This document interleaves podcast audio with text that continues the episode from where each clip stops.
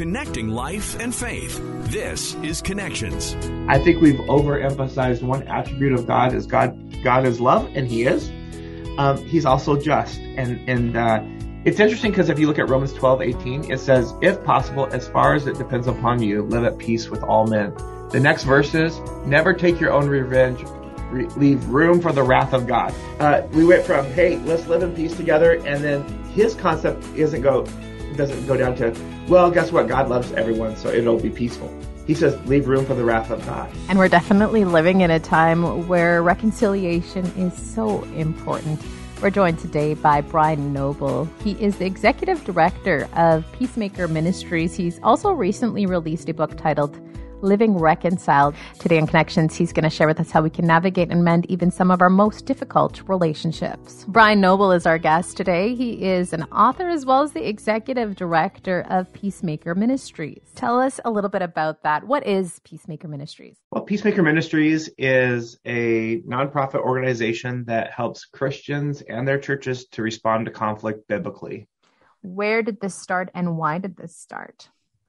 so we were founded in the 1980s with the sole purpose of ha- helping Christians stay out of court. Um, since since then, we've been in 100 countries, 10 different languages, of uh, just moving reconciliation and mediation services from a, a biblical worldview around the world. And um, I, when I came on as CEO in 2017, we moved to more of a pastoral approach versus a legal approach. And so yeah, so that's what we've been doing. We've been taking a conversational approach to biblical reconciliation. And what made you decide to join them? Well, I I've been a pastor for 25 years, and early on, probably in my early 30s, I split a church, and I was like, God, there's got to be a better way to handle any conflict mm-hmm. within the church.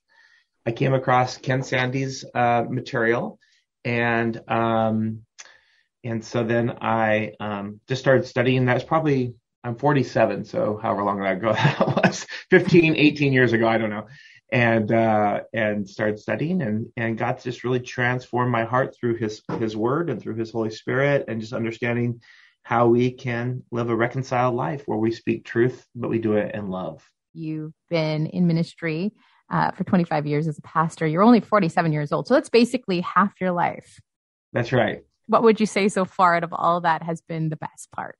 Well, I would say the best part happened seven months ago when my son got, or not, my son didn't get married seven months ago. He got married a couple of years ago, but he had a baby. So, so uh, that's been the best part, having a grandchild. No, I'm just kidding. But in ministry, uh, I would just say just growing and watching and watching um, congregations grow spiritually and and numerically and all those kind of things. But just to really uh, see people's lives changed by the power of the gospel, where the light bulb comes on and uh, they they go, wow, I I didn't know I can be set free from lots of things, not just like the big things like alcohol and those kind of things, but really like shame and frustration and all those kind of things that. Mm.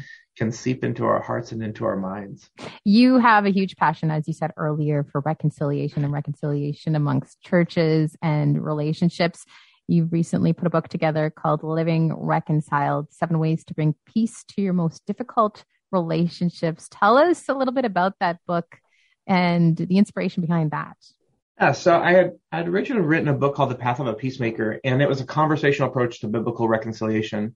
And what we find is is that oftentimes it's the event is that goes really well. They have a great conversation, but how do you maintain reconciliation after you've done that? Or maybe like someone doesn't want to enter into the conversation. So my second book, Living Reconciled, is really about that. Like I started noticing a lot of our clients saying things like, well, they don't want to reconcile or we reconcile, but then they, it all fell apart. And I started diving into the scripture and saying, is that really a proper view of reconciliation? And, and coming across scriptures like, while we were yet enemies, we were reconciled to God, right? I mean, just mm-hmm.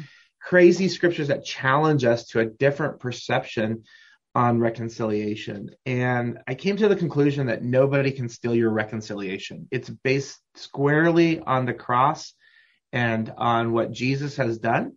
Now, they may be able not, or maybe some relationships shouldn't be reinstated. In other words, uh, we may not go have potluck with them, especially in those extreme cases where there's abuse or those kind of things. But we can still look through the lens of um, the cross towards someone who doesn't want to be reconciled. So I, I started studying Second Corinthians chapter five about um, about reconciliation and noticed some things that Paul writes as kind of like challenges or charges to to the people or attitudes you might say uh, towards the people to to really help live a reconciled life. Or what a perfect time to release a book like this, um, because not only do we, you know, experience issues, you know, within our family and friends, but we are seeing huge animosity between huge groups of people that aren't wanting to reconcile at the moment. So, what a perfect time to release this. When you were writing this, did you know that the timing of this was going to be so perfect? Well, I didn't. Quite, quite frankly, I had a multi-book deal that I had to come up with a next book. If I'm if I'm really if I'm really honest, um, I, I do know that um, the the style of the writing I I wrote it from like a coach's perspective to a player. So it's a little bit different. Like instead of saying you might think about I'm like I picture like a basketball court and I'm on the side saying, no, you are controlled by Christ's love, right? Like the coach yelling out at the player so that the player begins to say, I am controlled by Christ's love. That was kind of the perspective. And I, I didn't, I guess I didn't really realize that in our culture, we were going to have such a shift where we can't uh, and this is going to be an exaggerated statement, but we can't really agree on anything. I mean, we can't agree masks, vaccines. We can't agree on, um, you know, grocery stores, where, how we fly. I mean, like, I didn't realize that. And yet now I see it and I'm like, man, we need God's word setting deep into our hearts and to have a new conversation, a godly conversation going through our minds and our hearts towards those that we love. How do our earthly relationships and the conflict that we face in them affect our relationship with God if we're not really willing to reconcile and get to that point? Well, it's interesting because in in Second Corinthians five, it, he says, "As much as you put on these new clothes, um, so or clothe yourself with heaven." So you think about this. We have the um, ability to either have a biblical attitude mindset or to have a bitter attitude mindset as much as we want to put on uh, Christ in in in in those moments. And so in our families, this is where this is where this whole argument's coming from. And nobody can steal that. Nobody can no they can't come and say, well, because I don't want to be, so you're just going to have to live in bitterness or this tension or whatever, because the peace or the shalom of God that can come over our hearts when we have that, that God perspective our attitude it, it just transforms us where we can be completely at peace with someone else, even if they're not at peace with us. And so um, I just think that uh, we, we need to put on um, what God has for us and, and allow His attitude, the same attitude that Christ has, uh, to flow through our hearts and our minds. Where do we start? Uh, for a lot of us, there might be that you know that deep anger and frustration, and it's like, uh, no, I don't want to start this. But where do we start? Well, in chapter one of the book, I talk about that we're living in a, in a battle zone, that we will groan, we will ache, we don't want to be found ne- naked, naked, you know, those kind of things. And so the first thing is knowing that we're not in heaven. This is so important. So many Christians think that somehow that this earth is even is heaven or like everything should be just here right now. Or so it's getting that foundation like, hey, we're not in heaven, we're not in hell, but we're in the middle of a battle and so in the middle of a battle, have that expectation. Number two is understand an eternal perspective where heaven is a real place and that we are headed there. We're on a journey for that. So getting that perspective of where we are is the beginning.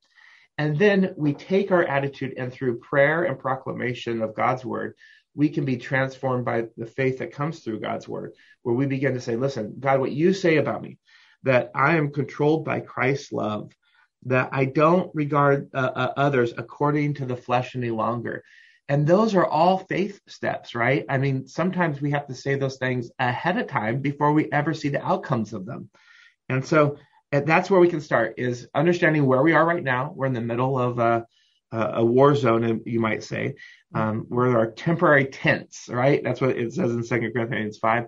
But we're headed to a, a great, a great place um, called heaven. And, um, and then we begin to take control of our minds and our and our thoughts now there are going to be some people that are not willing not willing to reconcile not willing to give in quote unquote give in Um, how do we reconcile in that kind of situation? Well, when so let's say um, let's say that I'm unwilling and you are willing, right? Let, let's let's put it that way. So if you're willing to reconcile with me, but I'm unwilling to reconcile with you, you can begin to look through this. The Second Corinthians five really is where where all this comes from. You can begin to look um, into the the Word of God and say, okay, so Brian doesn't like me, doesn't want to be around me, doesn't you know those kind of things, um, and begin to say, but even though Brian's response is an ungodly response, I am going to be have a godly response and begin to take my thoughts captive to the obedience of Jesus Christ. I'm going to begin to look at him through Christ's eyes, which remember our Savior when he hung on the cross, he said, Father, forgive them, for they know not what they do, right? They didn't they didn't understand the whole implication of that. Now either Jesus was lying, which he wasn't, um, or he had a different perspective. And his perspective was an eternal perspective. And he wasn't saying, they don't know that they're crucifying me, because they did, right? They, they could physically see that. He was saying they don't understand the full implications of this and what is happening right before their eyes, right? The full, the fullness of that. And so you can have that same attitude that Christ has. Like, hey, Brian, even though Brian's coming after me or has a bad attitude or doesn't want to reconcile with me, he doesn't fully understand that there's an eternal perspective uh, for this. And for the person who wants to go deep, go to Genesis chapter 45. Joseph gives us, um, I think it's eight or nine illustrations of this perspective shift uh, with his brothers. And it is powerful because he says, I'm no longer a victim of my brothers. I'm now victorious in the things that God has for me because my perspective has changed. It's beautiful what can come out of that. Yeah, it is because I think too many of too much of our culture thinks that we're we're victims. We're we're held captive by the bitter person who doesn't want to reconcile. In this illustration, I'm saying that's me, right? We're held captive by that. And we're not because God is bigger than that bitter person. so so anyway. It's all about looking at it really in a different perspective, which can be extremely challenging. It can be. And that's where um, I had a, a lady one time say, but Pastor Brian, how often do I have to do this? I said, I don't know. How often do your thoughts wander? Mm. She says, like a thousand times in the day. And I said, well, then you're going to have to do this a thousand times in a, day, in a day.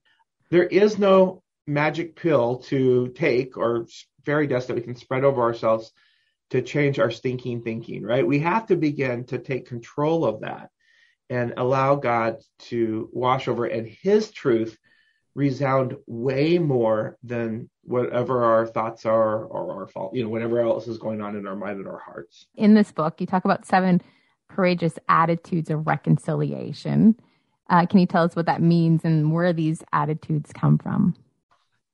Sure. So, uh, the foundational scripture is Philippians 2 4, which says, Have this attitude in yourself, which was also in Christ Jesus.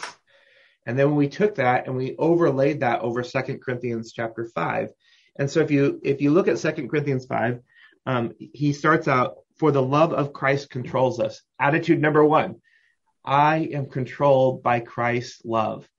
And what what that is is if you take the word love and you're not using the gushy love that we talk about oftentimes in our world today, but look at a biblical definition of love like patience. I am controlled by patience. Now, you may say, I don't have patience right now, right? You know, and um, but the fact is, if the Spirit of God lives in you through the through the blood of Jesus Christ, then patience is there. We just sometimes have to uncover it. yes. and so I, I, am controlled by Christ's patience, you know, and, and begin to believe the promises of God uh, that he says. So that's, that's courageous attitude number one. And then, and the next verse is courageous attitude number two. And he died for all so that, that they who live might no longer live for themselves. In conflict and in times of not being reconciled, I can guarantee that either one or both parties are living for themselves. So it's a courageous attitude to begin to proclaim over your life and to believe that I'm no longer no longer going to live for myself, um, and I'm going to live for a life of humility with the other person um, and towards the other person. Number courageous attitude number thirteen. I mean number three is uh, verse sixteen.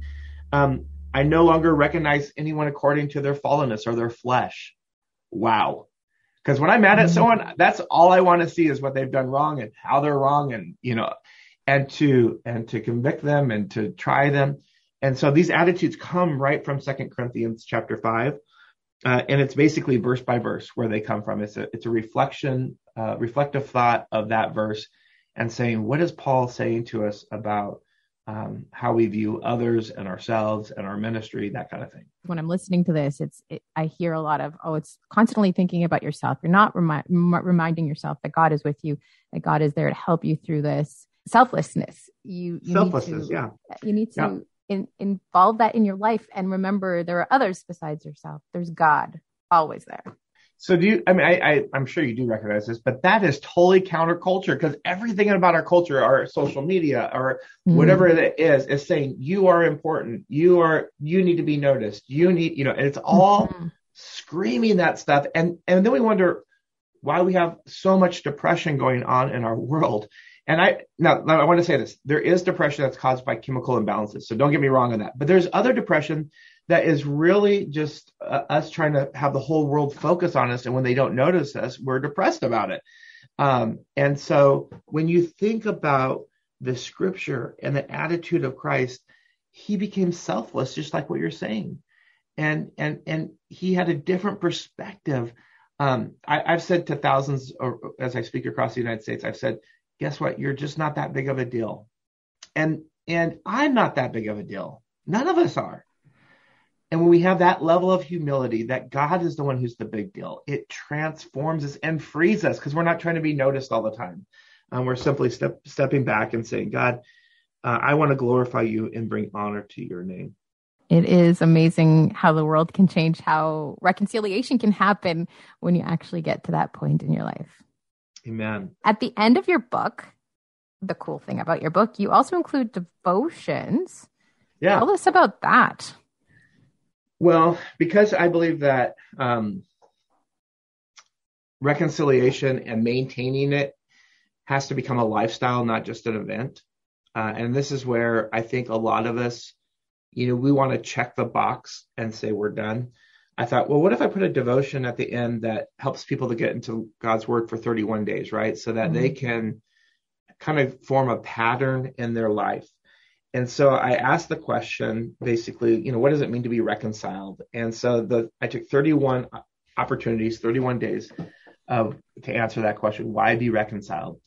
And just took different scriptures uh, that that we can have on this topic, and and hopefully looked at um, the heart of God of why be reconciled, um, and just answered that for for 31 days. Um, and and really challenging ourselves to not make it just an event, but really making it a lifestyle. Because if you've had deep, hurtful relationships, like I, have experienced in my life, I mentioned some of those in the book.